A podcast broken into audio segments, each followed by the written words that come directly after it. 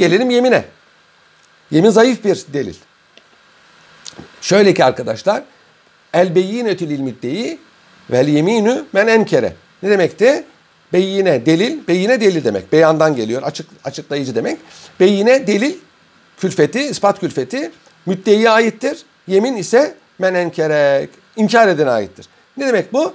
Şimdi efendim yemin tek başına bir delil değil. Çünkü insanlar yalan yere yemin edebilirler. Ancak tamamen de bunu muhakeme hukukunda e, yok saymıyoruz. Şöyle ki arkadaşlar mesela şah, e, davacı davasını uygun delillerle ispatlayamadı. Delillerin muteber sayılmadı veya hiç delil gösteremedi. Dedi ki karşı tarafa ben onun insafına ve vicdanına sığınıyorum. Yemin etsin. Yani bana borçlu olmadığına, bana bu suçu işlemediğine yemin etsin. Eğer karşı taraf yemin ederim ben borçlu değilim, yemin ederim ben onu dövmedim, sövmedim neyse işte veya bu yemin ederim bu arsa onun benimdir, onun değildir. O takdirde dava düşer. Yemin eden davalı davayı kazanır, davacı davayı kaybeder. Aslında dava düşer çünkü bu dava tekrar açılabilir. Yani onun için düşer diyorum arkadaşlar. Çünkü davayı kaybetmek kaziye muhkemedir. Yeni bir delil olmadan o davayı açamazsınız. Burada ise yeni bir delil olduğu zaman dava açılabiliyor. Onun için düşer tabirini tercih ediyoruz. Yoksa durup dururken yemin teklif edilmez arkadaşlar. Davacı davacı e, tabii bunu da hakim teklif etmez. Davacı isterse olur. Yani davacı davayı ispatlayamazsa efendim karşı taraf yemin etsin der. He, müddealey yani davalı eğer yeminden kaçınırsa demek ki vicdanlı, insaflı, Allah'tan korkan bir insandır. Yemin etmekten kaçınırsa bu onun aleyhine del, e, delil olur ve davacı davayı kazanır arkadaşlar. Peki buna nükul, nükul derler. Nukul anil yemin, yeminden dönmek, yeminden e, kaçınmak, yeminden kaçınmak manasına geliyor. Peki yemin ne demek arkadaşlar? Yemin sağ manasına gelir. Sağ manasına gelir. Eskiden sağ eli kaldır, şimdi filmlerde de var. Ee, aynı zamanda uğur manasına gelir. Yemin etmek Arapçada, Arapçada half, yemin etmek veya kasem etmek demektir. Arapça karşılığı budur. Hukuken Allah'ın adını söyleyerek bir e, hakkın kendisinde olduğunu ve olmadığını iddia etmek demektir. Vallahi, billahi, tallahi birer yemin lafzıdır. Allah'a yemin ederim. Allah'a and içerim. Veya sadece yemin ederim. Kasem ederim. Half ederim. Ant içerim gibi sözlerde yemindir. Musaf hakkı için sözü adeten yemin olmuştur. Çocuğumun başı için yemin değildir. Namusum ve şerefim için yemin değildir. Ölümü gör, yemin değildir. Bunların hiçbir Allah aşkına bunların hiçbirisi yemin değil arkadaşlar. Yeminin mutlaka ya vallahi billahi tallahi gibi kelimelerle olması lazım. Veya yemin ederim, kasem ederim, half ederim, ant içerim gibi kelimelerle olması lazımdır. Bunun dışında edilen yeminler yemin değildir. Normal hayatta da yemin e, ediliyor. Yani yemin ederim yarın geleceğim dedi mesela. Eğer yarın gitmezse yeminini bozmuş olur. O takdirde yemin kefareti vermesi lazım. Bu ayrı bir mesele. Bu tamamen insan e, ibadetlerle ve şahsi hallerle alakalıdır. Mahkemeli, mahkemedeki yemin bunlar aynı tabii şumulde fakat farklıdır arkadaşlar. Farklıdır. Farklıdır. Yalan yere yemin büyük bir suçtur. Yalan yere yemin edenlerin yalan yere yemin ettiği ortaya çıkarsa hem cezalandırılır hem yemininden doğan zararları tazmin eder ve bir daha mahkemede şahitliği kabul edilmez. İşte bir takım vazifeler alamaz vesaire vesaire. Bir başka delil karine. Bir e, hakkın birine ait olduğu, bir şeyin var olduğu veya yok olduğuna delalet eden bir emare, bir e, nişane varsa bu karinedir. Karine yak, yak, yakınlık manasına geliyor. Eğer çok kuvvetliyse ona karineyi e, katı denir. Kat, kat'i, kat'i karine. Bir odada bıçaklanmış bir adam var. Elinde bıçakla, üstü başı kan içinde ve dehşetle birisi odadan çıkarsa o adamı öldürdüğüne karine teşkil eder. Kur'an-ı Kerim'de anlatılıyor bu. Yani karinenin karinenin delil olması için ka, kati olması lazımdır.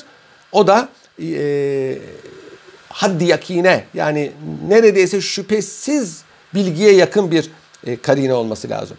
Kur'an-ı Kerim'de bir kıssa anlatılıyor. Yusuf Aleyhisselam Mısır'da Maliye Nazırı'nın hizmetkarı iken Maliye Nazırı'nın hanımı ki Züleyha diye meşhurdur, Zeliha diye meşhurdur. Bu çocuğa aşık oldu. Yusuf peygamber melahati, güzelliğiyle meşhurdu. Hatta Hazreti Muhammed bile dedi ki Ahi Yusuf asbahu minni ve ene emlah. Yusuf benden daha güzeldir ama ben daha sevimliyim. Kardeşim Yusuf benden daha güzeldir. Sabahat sahibi çok güzeldir. Devri yani Hüsnü Yusuf diye çiçek bile vardır. Yusuf peygamberin güzelliği dillere destan olmuştur. Yani erkek güzelliğinde Yusuf peygamber meşhurdur. Aşık oldu. Ve e, ondan kam almak istedi.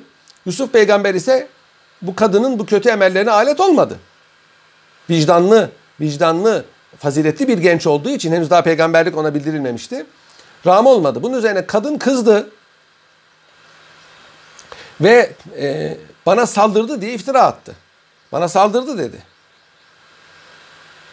Baktılar hakim dedi ki e, üstü başı perişan şeyin e, Yusuf'un kavga oldu çünkü.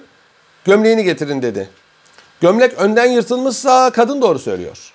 Arkadan yırtılmışsa Yusuf doğru söylüyor. Baktılar ki gömlek arkadan yırtılmış. Yani Yusuf kaçarken yırtıldı gömlek. O zaman Yusuf'un haklı, kadının haksız olduğuna hükmedildi. Bu Kur'an-ı Kerim'de geçiyor. Kur'an-ı Kerim bu sebeple e, kat'i karineye, kat'i karineye delil e, veriyor. Mesela yeminden kaçınmak nedir? E, yalancı olduğuna, e, haksız olduğuna bir karinedir. Bunu kabul ediyor hukuk. Mesela çarşıya gidiyorsunuz, pazara gidiyorsunuz, çarşıya gidiyorsunuz. Birinden bir mal alıyorsunuz. O malın onun olduğunu nereden biliyorsunuz? Belki başkasının malı. Telefonunu size satıyor arkadaş, bilgisayarını satıyor. Nereden biliyorsunuz? Sicili yok ki bunun. Ya başkasının malıysa ama bir malı elinde tutmak malik gibi bir karinedir. Neye karinedir? Mülkiyete karinedir. Hilafını iddia eden bu karineyi yıkabilir.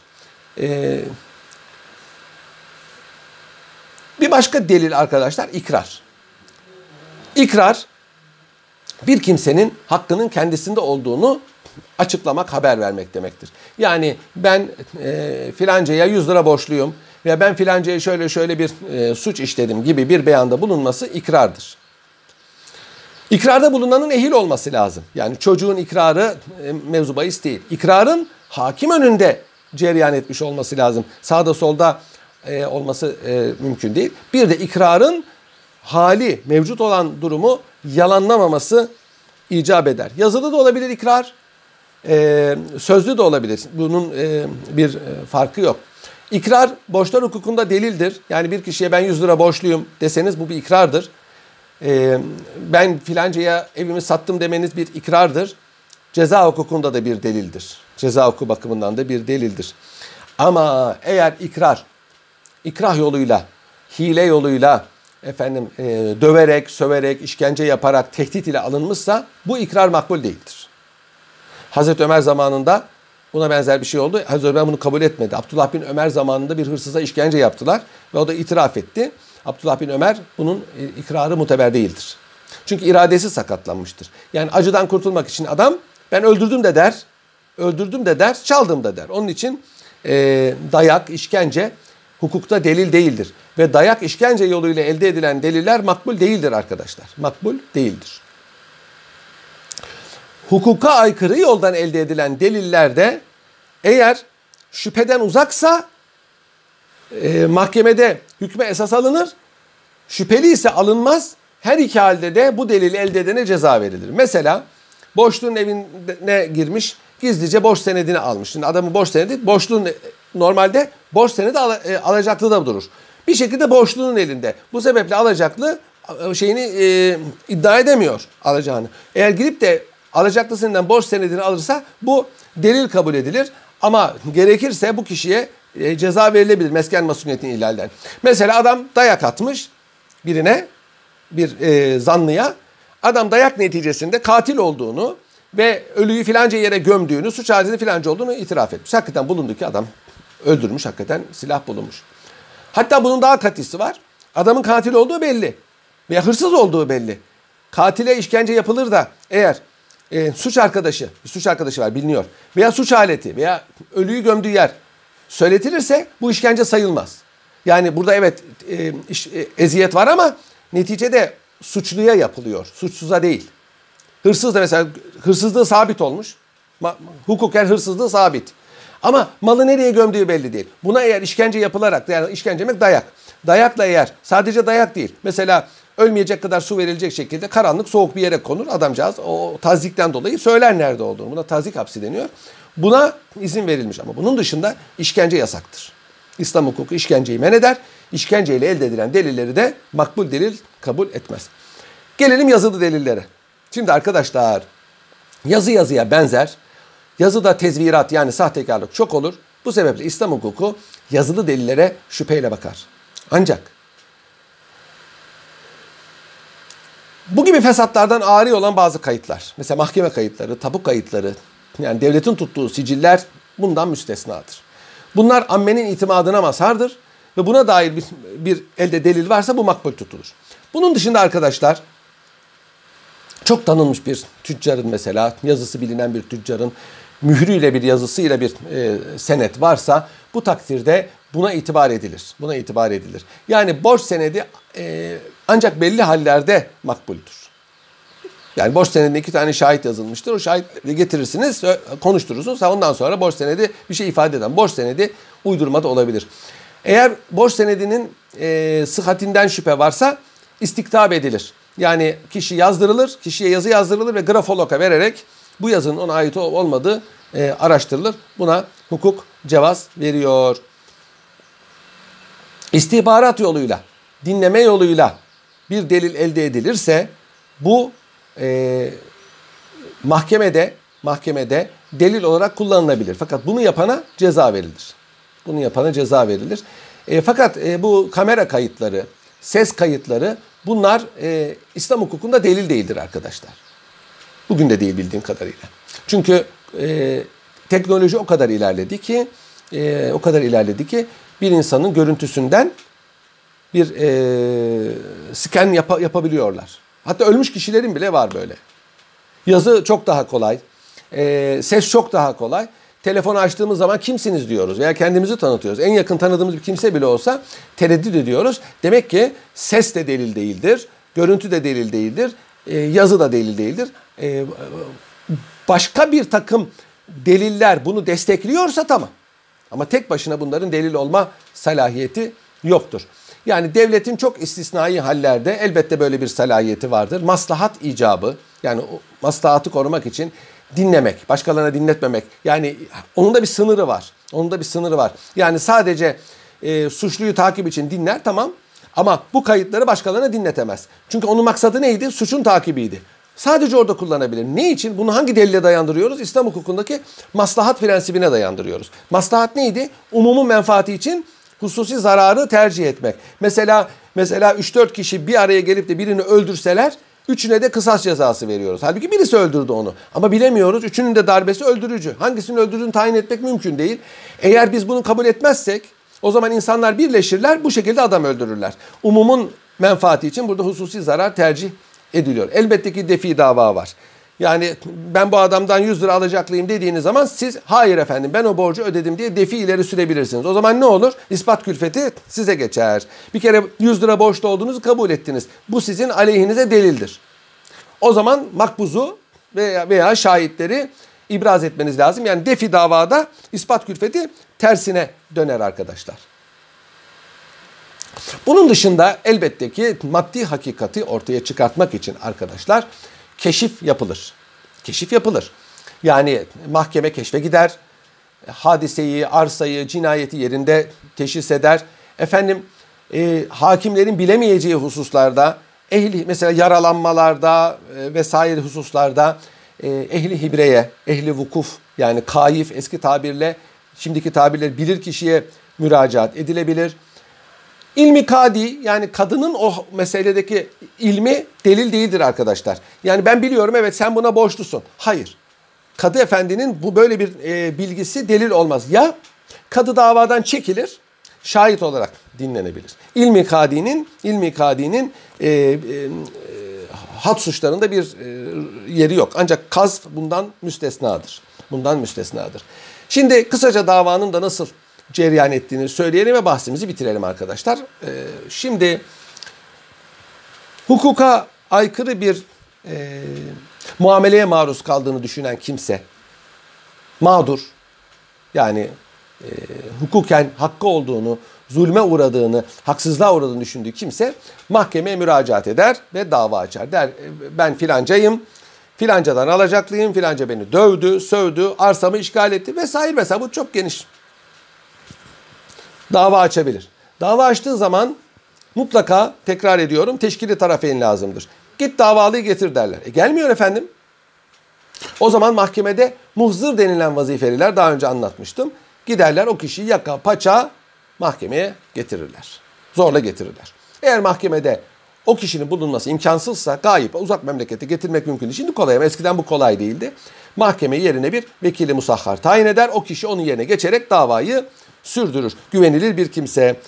Şimdi davacı davasını, iddiasını ortaya koyar. Hakim dinler. Vay be sen neler çekmişsin evladım demez. Kur'an-ı Kerim'de bir kıssa anlatılıyor Saat suresinde. Davud Aleyhisselam malum nasıl İslam tarihinde adaletin sembolü Hazreti Ömer'se dünya tarihinde de adaletin sembolü Davud Aleyhisselam'dır. Davud Aleyhisselam'a ait Kasrul Adil var Mescid-i Aksa'nın bahçesinde Kudüs'te. Davut peygamber de adaletiyle meşhurdur. Kur'an-ı Kerim'de anlatılıyor.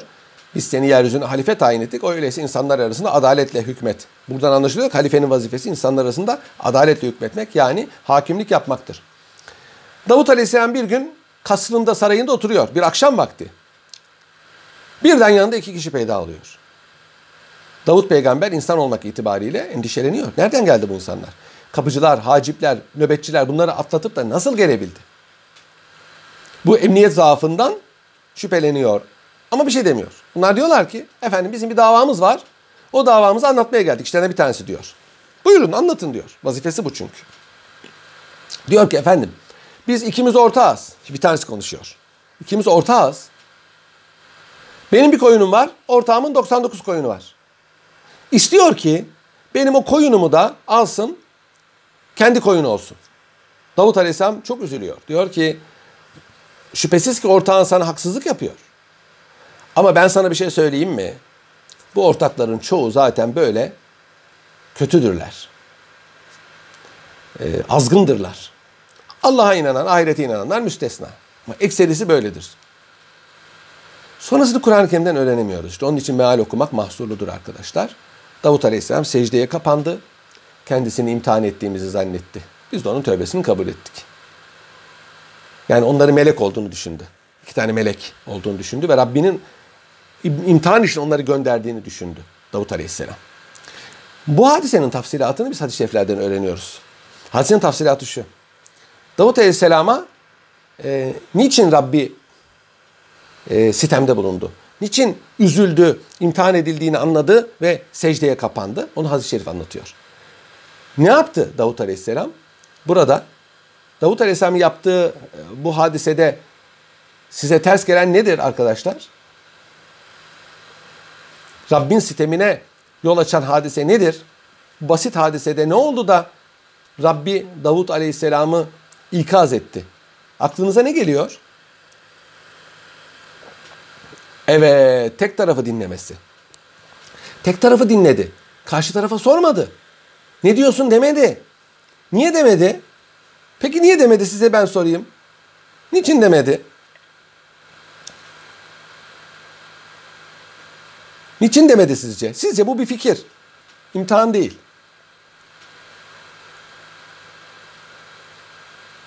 Yok mu fikriniz? Davut peygamber sizce bir tarafı dinleyip niye diğerini dinlemedi? Genelleme yaptı. Ama neden yaptı? Onun bir sebebi var işte. Neden diğer tarafı dinleme ihtiyacı duymadan hemen vay dedi sen neler çekmişsin dedi. Neden yaptı bunu? Bu genellemeyi, bu tamimi eski tabirle neden yaptı? Neye dayanarak yaptı? Niçin böyle bir genelleme yaptı? Biz de yapıyoruz bunu. Biz de hayatımızda yapıyoruz. Buldu. Abi e, esas itibariyle arkadaşlar, esas itibariyle arkadaşlar Peygamberler saf insanlardır. Saf, aptal manasını değil tabii ki. Çok temiz insanlardır. Bir insanın yalan söyleyeceğini tahayyül edemezler. Nitekim Adem Aleyhisselam cennetten niye çıktı?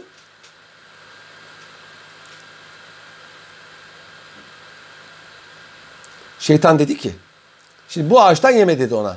Rabbi dedi ki, bu ağaçtan yemeyeceksin. O ağacın ne olduğunu bilmiyoruz. Elma falan yok. O Tevrat'ta geçiyor ama Kur'an-ı Kerim'de elma geçmiyor. Ne yediğini bilmiyoruz. Bir meyve yedi ama. Şimdi niye yedi peki? Yani Rabbi dedi ki bu ağaçtan yemeyeceksin. Şeytan geldi dedi ki bu ağaçtan yerseniz ebedi cennette kalacaksınız dedi. Vallahi de öyle billahi de öyle dedi. Ya dedi Rabbim bize yasakladı dedi. Nasıl cennette kalırız? Rabbin sana bu ağacı yasakladı dedi. Öbürlerini yasaklamadı ki dedi. Hemen orada bir hilekarlık yaptı şeytan ona. Şimdi tefsirlerde diyor ki Adem Aleyhisselam Allah'ın adıyla yemin edildiği zaman birinin yalan söyleyeceğini aklı almıyordu. Birisi diyor ki vallahi böyle Allah'ın adına Allah'ı şahit koşarım ki böyle yalan söyleyeceğini bilmiyor. Yani yalanı bilmiyordu. Kim gibi? Çocuklar gibi. Çocuklar yalan söylemeyi bilir mi arkadaşlar? Bilmezler. Çocuklar yalan söylemez arkadaşlar. Küçük çocuklar. Onlar hayal görürler. Onları gerçek zannederler. Anne babalar da yalan söyleme deyince çocuk ha demek ki yalan diye bir şey varmış der. Ondan sonra öğrenir anne babasından bu yolu. Çocuklar yalan bilmez. İşte peygamberler çocuk gibi saf temiz insanlardır. Karşısındakinin yalan söyleyeceğini aklına getirmez. İşte Davut Aleyhisselam da bir adam yanına gelir de nasıl yalan söyler? Aklı hayaline gelmedi ve ona inandı. Orada bir kusur yok. Kusur olsaydı zaten o Kur'an-ı Kerim'de de hadis-i şeriflerde de bildirirdi. Bundan dolayı bir ceza yok. İşte ama bu hadise yani Davut Aleyhisselam'ın başına gelen bu hadise mühim bir esası tebarüz ettirdi. O da şu. Karşı tarafı dinlemeden bir. iki delilleri tetkik etmeden karar verme. İşte Davut Aleyhisselam'ın bu hadisesi muhakeme usulünün de esasını teşkil eder arkadaşlar. Demek ki davada iki taraf dinlenecek ve delillere göre karar verilecek. Bilgiye göre değil, hissiyata göre değil. Kadı efendi demiş, sütümü çaldı demiş bu adam demiş. Şahidin var mı evladım? Yok. O zaman dava düştü. Kadı efendi demiş ya sütümü çaldı ben şimdi haksız mı çıktım? Hayır yavrum. Kadı evliyaymış. Ben o sütü karnında görüyorum. Evet doğru çalmış içmiş hatta. Şu anda Allah onu bana gösterdi. Fakat el ibretü lizzevahir hukuk kaidesidir. Hukuk görünüşe itibar eder. Kimsenin kalbini yarıp bakamazsınız. Şahidin var mı? Yok. Bu da diyor ki ben içmedim. Yapacak bir şey yok. Hukuk buna itibar eder. İşte ilmi kadi, kadının ilmi, kadı efendinin ilmi burada delil değil. Ancak şahitlik yapabilir ayrılarak. Şahitlik yapabilir. İşte tarafları dinlemeden, iki tarafı da dinlemeden ve delilleri nazara almadan hüküm vermek yasaktır. Kur'an-ı Kerim'de Davut peygamberle Süleyman peygamberin baktığı bir davadan bahsedilir arkadaşlar. Yeri gelmişken ondan da bahsetmek istiyorum. Bir topluluğun koyunları bir adamın bağına giriyor. Bağına giriyor. Tarumar ediyor. Bağı tarım. Koyunlar yapar bunu. Geceleyin. Karşı tarafın onu koruması lazım. Gündüz yapsa hadi neyse hayvandır ama geceleyin ahırda tutacak, komda tutacak. Bu adam da gidiyor Davut Aleyhisselam'a diyor ki efendim böyle böyle benim bağıma zarar. Evet doğru. Onlar da inkar etmiyorlar çünkü ortada zaten. Bunun üzerine Davut peygamber bir hüküm veriyor. Diyor ki koyunlar tazminat olarak bağ sahibine verilecektir. Adem Aleyhisselam dünyaya geleceklerini biliyorlar mıydı daha günah işlem? Hayır bilmiyorlardı ama tefsirlerde diyor ki Allah'ın muradı Adem Aleyhisselam'ı cennette tutmak değildi. Yeryüzüne göndermekti. Çünkü onu yaratmaktan maksadı buydu. Nereden anlıyoruz bunu? Yine Kur'an-ı Kerim'den anlıyoruz. Ben yeryüzünde bir halife yaratacağım. Melekler sordular kan dökecek mahluklar mı yaratacaksın? Çünkü halife varsa kan dökecek insanlar var ki halife onların üzerinde hüküm icra ediyor. Yani adliye hukukunun esasını bu zaten bu ayeti kerime de gösteriyor. Benim bildiğimi siz bilmezsiniz. Onun üzerine Adem Aleyhisselam yaratılıyor.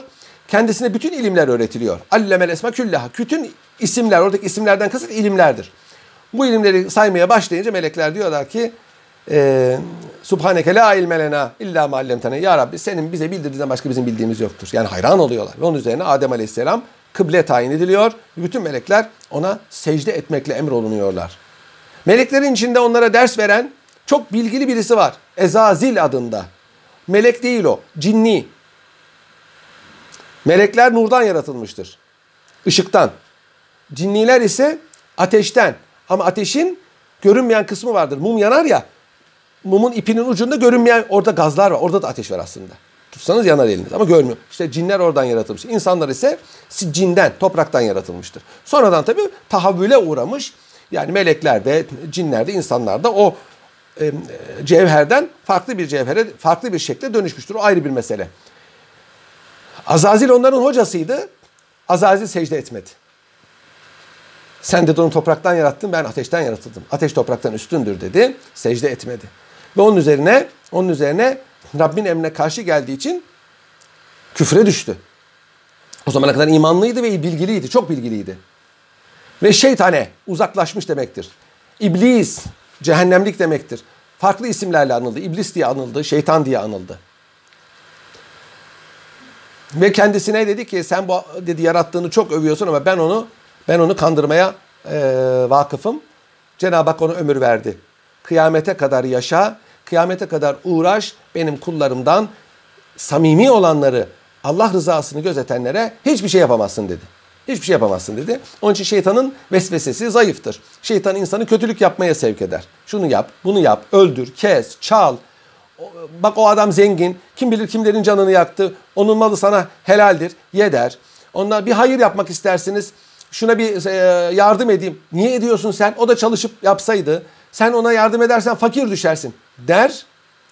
Seni yoldan çıkarır. Şeytanın işi budur. Ee, işte arkadaşlar Davut peygambere Davut peygambere böyle bir dava geldi. Bu böyle hükmetti. Onun oğlu Süleyman ki o da babasının tahtına çıkmıştır. Daha sonra Kur'an-ı Kerim bunu haber veriyor. İşte bu ayeti kerimeden dolayı babadan oğula saltanatın geçmesi İslamiyet'e aykırı değildir arkadaşlar. Bazı modernistlerin dediği gibi saltanat İslamiyet'e aykırıdır. Cumhuriyet İslamiyet'e uygundur sözü yanlıştır. İslamiyet'te hiçbir hükümet sistemi tavsiye edilmemiştir. İslamiyet'in hükümet sistemi hilafettir. İster babadan oğula geçsin, ister seçimle, ister zorla fark etmez. Onun için babadan oğula geçmek monarşi, saltanat İslamiyet'e aykırı değil. Çünkü Davut peygamberin yerine oğlu Süleyman peygamber hükümdar olmuştur. Süleyman o zaman genç idi, veliaht idi. Dedi ki babacığım benim bir e, hal tarzım var. Arz edebilir miyim? Buyur arz et. Dedi ki efendim bunların dedi verdiği zarar bağın kendisine değil onun mahsullerine, üzümlere.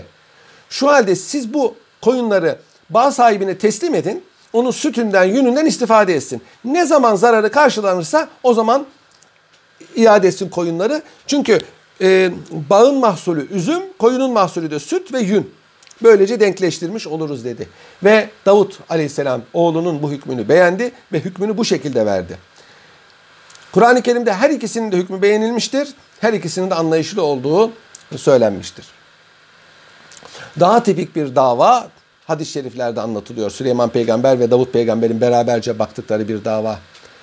İki kadın ellerinde aynı yaşta, aynı tipte çocuklarıyla gece bir yere giderken kurt saldırıyor, çocuklardan birisini götürüyor. Kadınlardan biri diyor ki çocuk benim, öbürü diyor ki çocuk benim, kalan çocuk için. Mahkemeye gidiyorlar. Çocuğu teşhis edecek hiçbir delil yok. Davut peygamber ha, ha, hale bakıyor kadınların haline. Çocuk kimin elindeyse ona hükmediyor. Karineye göre çocuğu ona hükmediyor.